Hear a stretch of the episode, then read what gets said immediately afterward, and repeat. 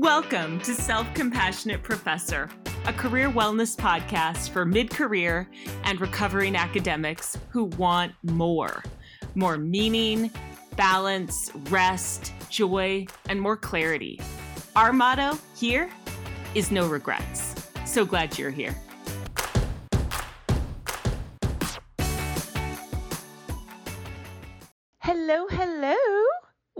Welcome, welcome. This is episode 87, and I'm Danielle De La Mare. And if you celebrate, happy Halloween! we have this little uh, stuffy um, that I think is my daughter's, and it's in like the Halloween box that we store in the basement. And every year, year when we get it out, um, you can squeeze this little like vampire stuffy's um, belly and he'll say happy halloween! So i always think of that when i say happy halloween. Anyway happy halloween. So i gotta tell you this episode is so much fun. I talked to cheryl lau who is a side hustle coach and she's also a phd student. Um, she's the only PhD student I know who is making six figures. like, what the what? Anyway, I didn't even know she was a PhD student um, when I invited her on the podcast. I was just like, we need to talk to somebody on the podcast who is a side hustle coach because I know a lot of academics who want to do that. They want a side hustle whether it is to sort of complement and supplement the work they're doing in their university life or as sort of a stepping stone out of that career and into a career as an entrepreneur.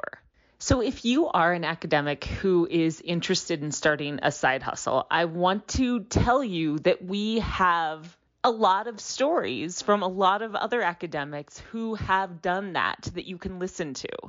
So I think one of the first ones we did was episode 22, Dr. Rebecca Schisler Marshall. She's an associate professor and a coach.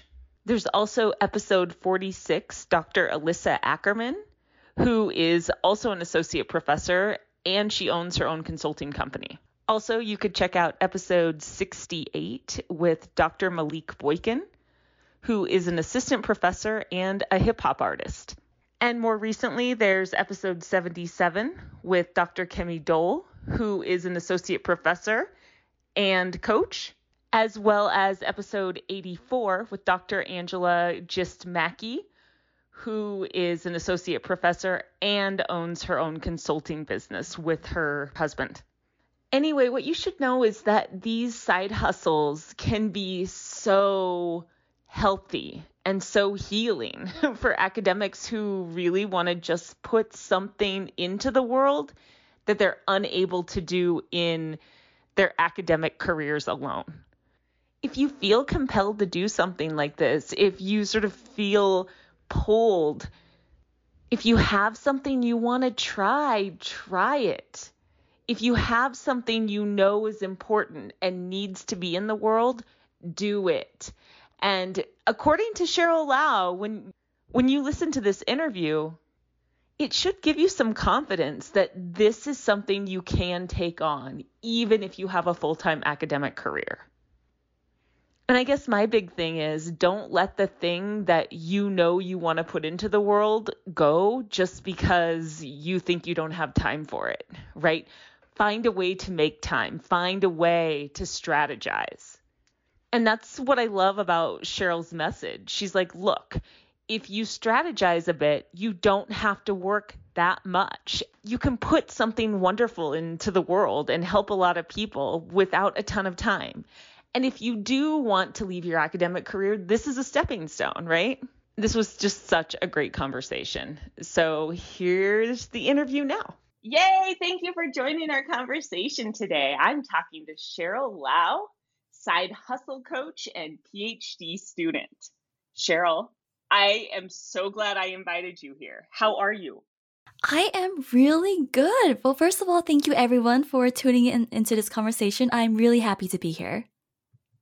Yay! I am happy to have you because honestly, what happened is you had posted on LinkedIn about a professor that had contacted you because you're a side hustle coach and she wanted to talk about how to sort of create her own side hustle.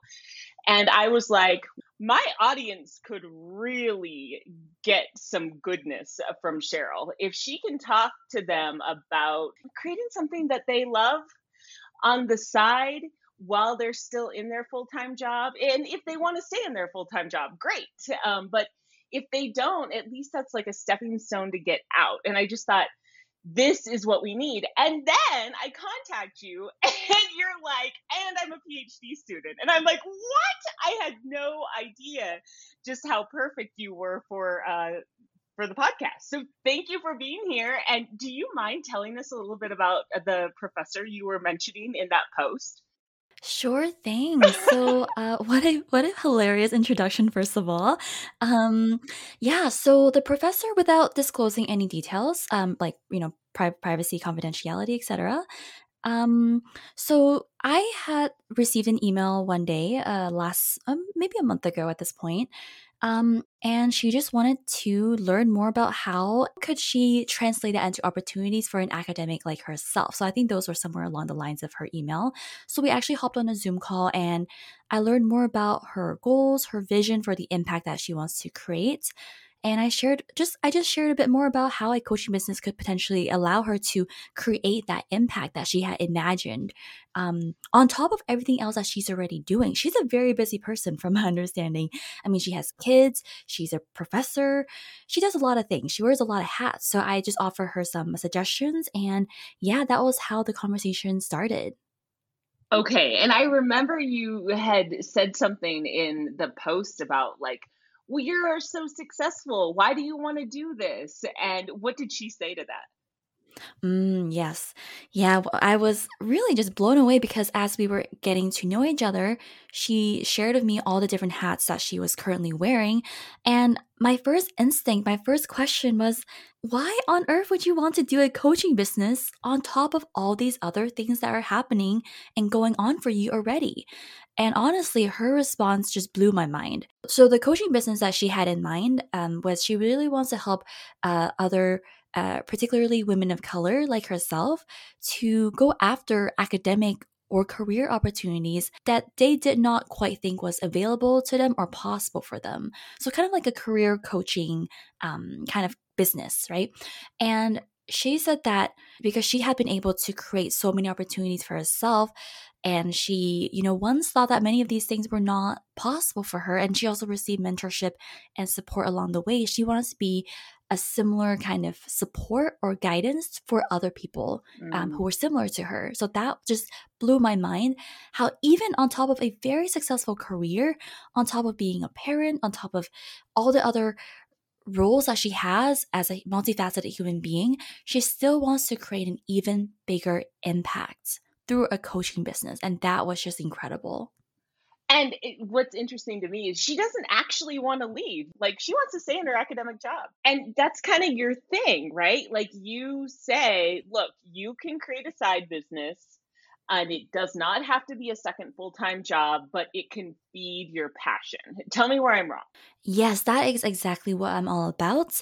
Um and I think you know what I like to or how I like to describe my approach to building a side hustle coaching business is really build it in a way that does not feel like a second full-time job because i think mm. that there's a lot of um, new or aspiring entrepreneurs who want to start a coaching business they have the misconception that it has to be hard it has to feel really time consuming and really stressful and they have to do all the things um, but what i find is that yes that's an option you could go down that route and do all the things you could really hustle in your spare time. But you can also do the bare minimum in your business, but do it really, really well. And that's kind of the approach that I have figured out for myself. And that's exactly what I help others do as well is how can we create the bare minimum plan of action for you that's simple, authentic, and fun, but also effective in terms of, you know, um, building demand for your coaching programs. And ultimately, excel in your career and make time for what actually matters most to you in your life. Mm, so that brings me, I guess, to your story. Um, you kind of learned all these lessons the hard way. I love that you called uh, you called your crisis a quarter life crisis when you dropped out of law school. Um, so, can you talk about that and how that all went down? Sure. So, when I first finished my bachelor's degree, I went straight into law school. Um, really, for I couldn't think of any other reasons looking back besides very ego driven reasons. Mm. Yes, I want to help people, but I didn't quite do enough self reflection work to understand why. Why a law career? So, to be quite frank, I went into law school with not necessarily the, the reasons that I would have liked. Um, and so, you know, I went to law school. I even got a scholarship, an entrance scholarship. Um, but when I got there, everything seemed fine at first. I, I liked my classmates, I liked learning. But when I actually got the internship, it was an in house legal department of a multinational uh, corporation. Uh, I looked around at the lawyers and I looked at the work that I was doing as an intern, and none of it felt like what I wanted to do for the rest of my mm. career. And even when I looked at the lawyers and their lifestyle, I had a feeling this is not where I want to be for the next 40, 50, 60 years of my life. Mm. It just didn't feel like the kind of impact I wanted to create. It wasn't using the skill sets I could bring to the table. And I just didn't quite like the lifestyle I was seeing. Um, and so that's when I started to realize within the first year of law school that, okay, this might not be it for me. And I finished the first year of law school, but I really had a lot of internal conflict about whether this was the right path for the next few years. And when summer came, the summer holidays came after first year, I really mulled over what to do. But you know, the few months went by and second year started, and I still hadn't made any decision. Um, but in the October of the second year, th- there was one particular uh, thought or, or shift that really clicked in my head. And I think what really helped me make a decision was if I don't like my current situation, no one else can change the situation for me except for me. Mm. And that's when I realized if this wasn't where I want to be, I have to take responsibility for my decisions and mm. have to take action moving forward and take full responsibility for those actions moving forward as well. And um, and that eventually helped me realize that, you know what, this is the right decision for me. And so I actually decided to leave law school um, and essentially became a law school dropout, which is a huge conflict to my identity because I was, I was someone who really identified as a high achiever, uh, you know, always got good grades, um, won several scholarships and awards throughout university. So that really hurt my ego for lack of a better word. Mm-hmm. But, you know, what I really learned from this experience is a few um, a few things. So number one is that if you know sometimes you just really have to take responsibility over your decisions and actions. Number two is that you know I received a lot of backlash from my parents and my peers who were in law school. They just didn't quite understand my reasoning behind this. And that's okay. I learned that it is okay if people don't understand. Stay committed to your decisions and keep moving forward. And the last thing I learned is that if you want to create a life career and or business that is really aligned with who you are what you want your your values the skill sets you have you know you just have to make a decision sometimes. There's no right or wrong decisions but you just have to make a decision and like your reasons for it. So yeah i after i left law school i you know i did enter a quarter life crisis. I was really confused. I had no backup plan but i i experimented a lot and i dabbled in a lot of different things which eventually led me into the phd as well as the business and okay i just want to point out to everyone now that we're on this part phd student business owner it's not just oh you know i'm making a little money here and there in my business it's like I've got a six figure business and I'm a PhD student. Yes? Tell me where I'm wrong. yes, yes, that is that is what's happening right now. Right. And I know there are PhD students listening to this going, wow, uh, they're living on their whatever, 15,000 a year stipend. um, so let's talk about how you are able to do both. Mm. Okay, so for some timeline or more context, I started the business are in 2019, I think March, yes, March 2019. Um, back then, I was actually working as a full time research assistant.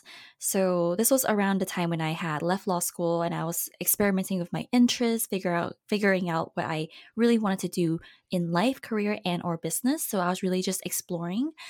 Um, so now I'm a PhD student, but when I first started the business, I was a RA, um, and that that job really fueled my interest to become a, a PhD student. But um, but anyways, back to the business part.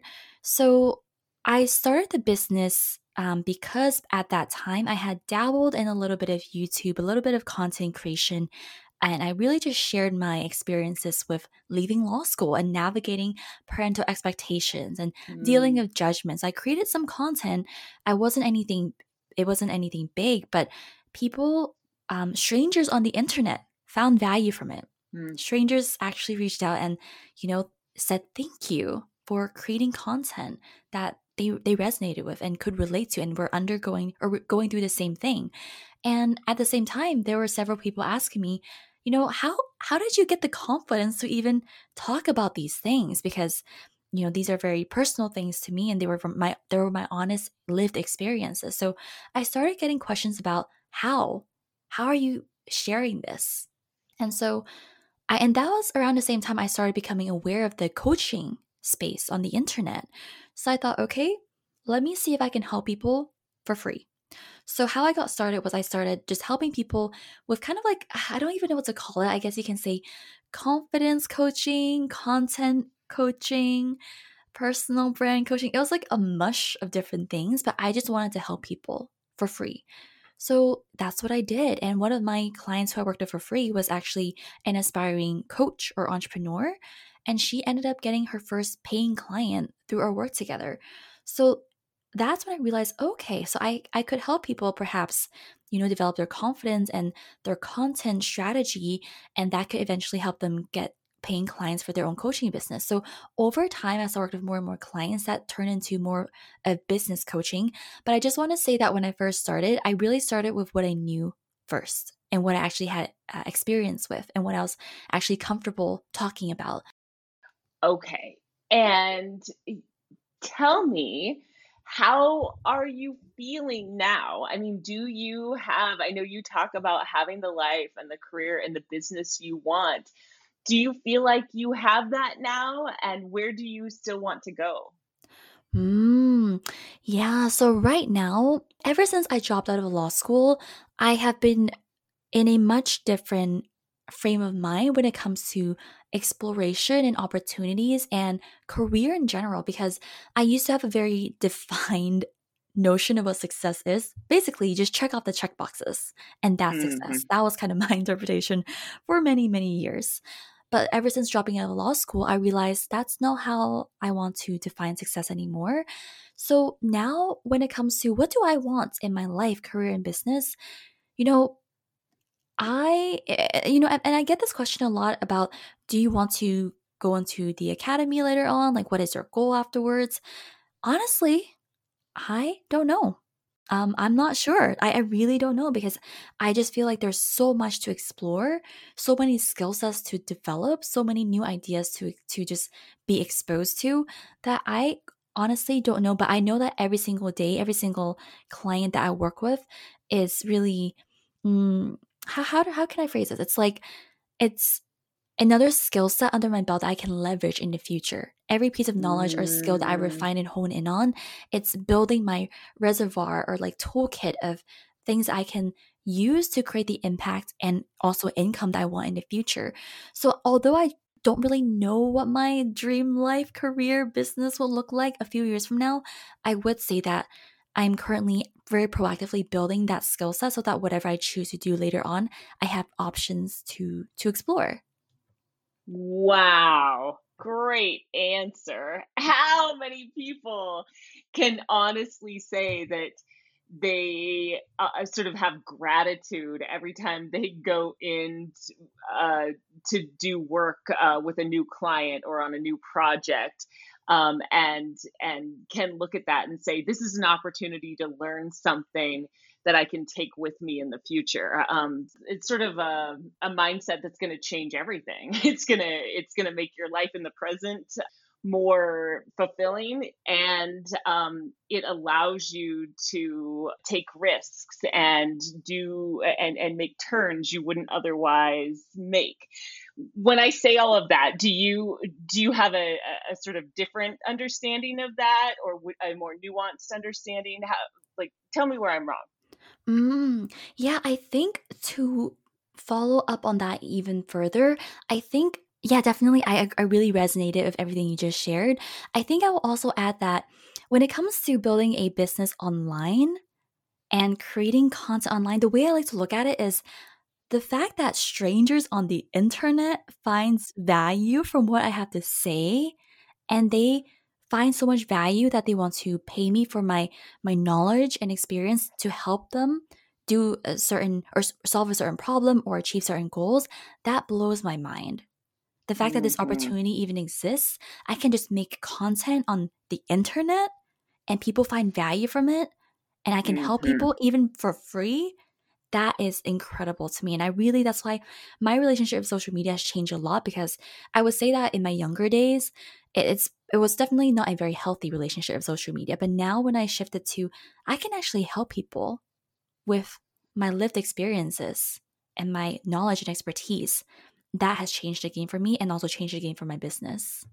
Okay. So talk to me about um, the PhD. Here you are, you quit law school, you um, you are having this successful business. Why the PhD?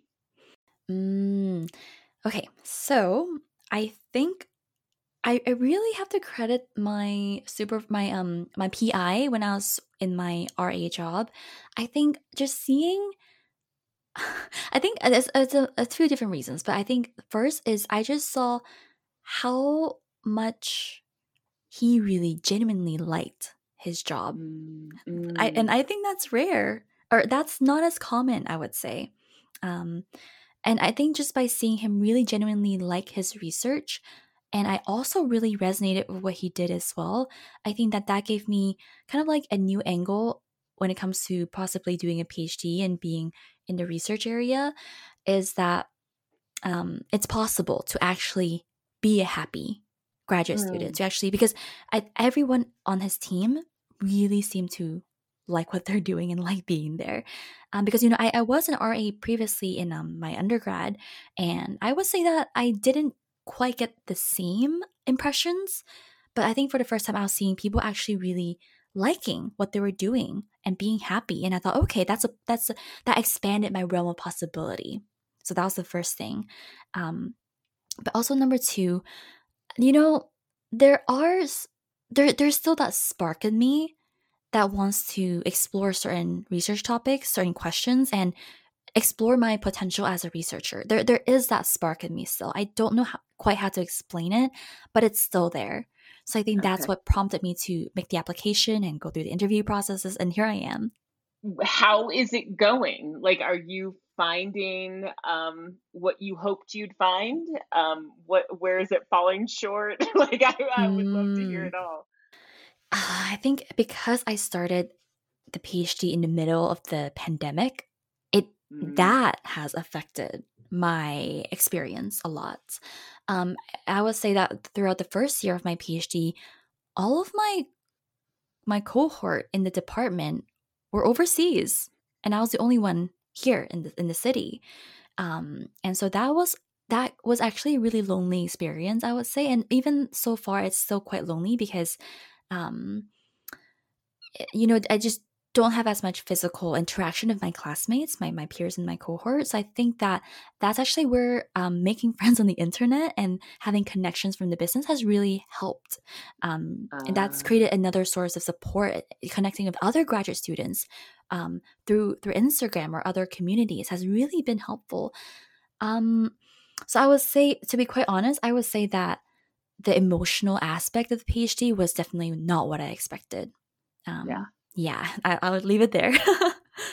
okay. Okay. No, I hear. Th- oh, wow. I really hear that. COVID is just whew, it's hard for all of us um, in so many ways. So let me then ask you because this is such a big thing on um, the podcast. People are often reaching out and asking me about, you know, how do I manage a toxic work environment? How how can I be happy when, you know, my the research lab I'm working in is not happy?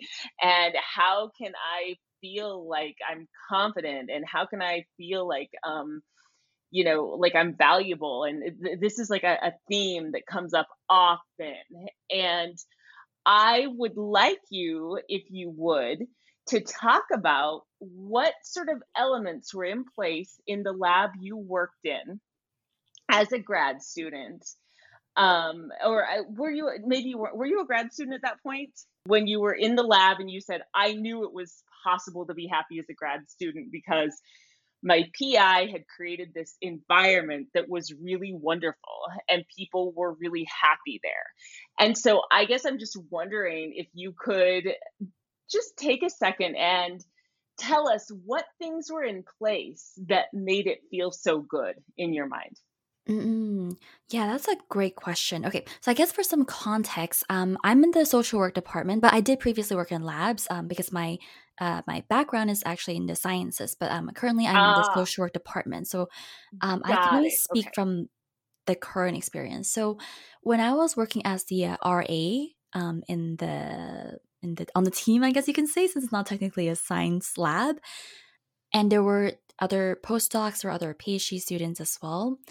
I think what I could sense is that the PI it's hard to explain but like he really cared he really um the intention to be a mentor and create a supportive environment really mm. showed through in the language that he would use and also mm. um, making an effort to create community within the team even though for example when i was the newest member of the team and um, I would even say like the youngest at that time, um, I never felt isolated or I never mm. felt excluded or um, too dumb or looked down upon. So it's I, I'm not quite sure how, how the PI did this, but I think it's in the language, the intentionality. He just really cared about his role and as a mentor, not just as a prolific scholar like I could tell that sure he cared about you know publications. Yes, he cared about the quality of his work. He cared he cared about the quality of work that his team produces, but he also genu- genuinely cared about the well being of the team members, and I think um, that meant a lot for for me as part of the team. So I hope that answers the question. It does. It's such a beautiful answer. Um, just because I so often hear the opposite, right? This is this is why it's mm. toxic and this is why my PI it makes me feel so terrible and so it's so nice to hear about this experience and this PI and this wonderful sort of work environment. So thank you for that. And I would also now um, ask you about like really switching gears here now. Um, I, I guess I want to know about sort of the advice you have for people who want to do side hustles? Um, and I know you said confidence is a big issue. What are some of the things that you tell people um, who are who are trying to create something in the world that doesn't yet exist? Mm, okay, so many things to unpack here that we can possibly look into. Okay, mm, the first thing, okay, two things come to mind first. So let's talk about the strategy side of things first. I think that'll be more helpful first. Okay. So okay. in terms of the actual doing, like doing the things to create your business, um, I think where a lot of especially if people are currently in a full-time role or they have other major responsibilities going on, parenting for example, or anything else in between, I think that where I have seen myself go wrong in the beginning was trying to do it all. Um, because there was at the very first year of my business in 2019 i actually reached a point of burnout and i actually did pause my business for seven months between 2019 mm. to 2020 because i was doing all the things i see um, were possible for me i was ah. um, i was in i was doing facebook live streams i had a private facebook group i was on instagram i was doing i YouTube and a podcast. I was guesting on podcasts. I was doing all these things in terms of content creation and marketing. Um, and I burnt out. And that was on top of other roles that I was doing, like my, my job, being a, a family member, a partner, etc. So that's why when I actually stopped the business, took care of myself, took care of my well being, and then came back, I did things completely differently. And mm. that helped my business actually skyrocket to its first six figures. And um, so good. Yeah, but but what I had to learn was yes, you can push and push and push and be unhappy in your business that was supposed to complement your life. Yes, you can push and push and push, but there's also another way and that's kind of my philosophy on building a business is if you don't like what you're currently doing in your business just know that there's always another way of doing things because you know in business in this entrepreneurial space there's no longer that checklist that you have to check off because a lot of us who come from especially academic backgrounds we're good at checking off checkboxes like we're very talented at that but if you want to build a business and be an entrepreneur i would argue that that's not the case because if there really was a checklist that you can just follow, a blueprint that you can follow in business, everyone would have a six figure, multiple six figure, million million dollar business by now. But that's not the case. So by that argument, it's like, okay, the blueprint probably doesn't exist. So if that's the case, then what do you want to do? The possibilities are endless. So what is your what is your own blueprint that you want to do? So that's that's how I want to premise this part of the conversation is um just know that yes, you can definitely do all the things in your business, but there's also another way, which is keep it simple. Keep it really, really simple and do the bare minimum number of things, but do it really, really, really well. So, um, to give you an overview what I currently do in my business, so for the longest time for in 2020, I only did Instagram content. I built my business on Instagram primarily, and I worked with my clients, and that's it. I didn't do anything else, um, business wise. Um, and it was only until late 2020 when I started my podcast. It's, it's been one year since I started a podcast. So now I do three things I do my Instagram, I do my podcast, a weekly podcast episode, and I work with my clients. If I had to tally up the number of hours I work on in my business, um, it's really, I would say, part time hours. So, depending on how many clients I work with at a time, um, I would say it fluctuates between maybe 12 to 15 hours a week i would say if okay. i if i look at my google calendar but the, i am working with a heavier client um, roster i would say than most people so i think that that's something to consider as well. But one of my other clients for example um, she only spends about eight hours a week on her business including content creation um, and working with clients. So you can definitely create your own schedule but when it comes to getting started really figure out what kind of platform you want to build your business off of and you can you only need one. You only need one platform to work right so you don't need to be on linkedin facebook instagram twitter all the things at the same time.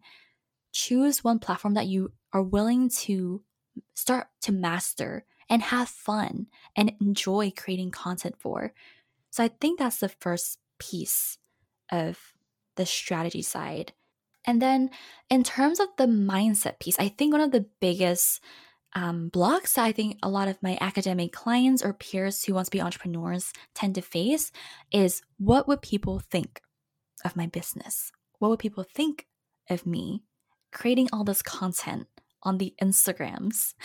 And here's what I usually would have to say, or a thought I would like to offer is people will have thoughts about what you're doing. They likely already have thoughts about you without the business and you're already coexisting with those thoughts that people might have about you.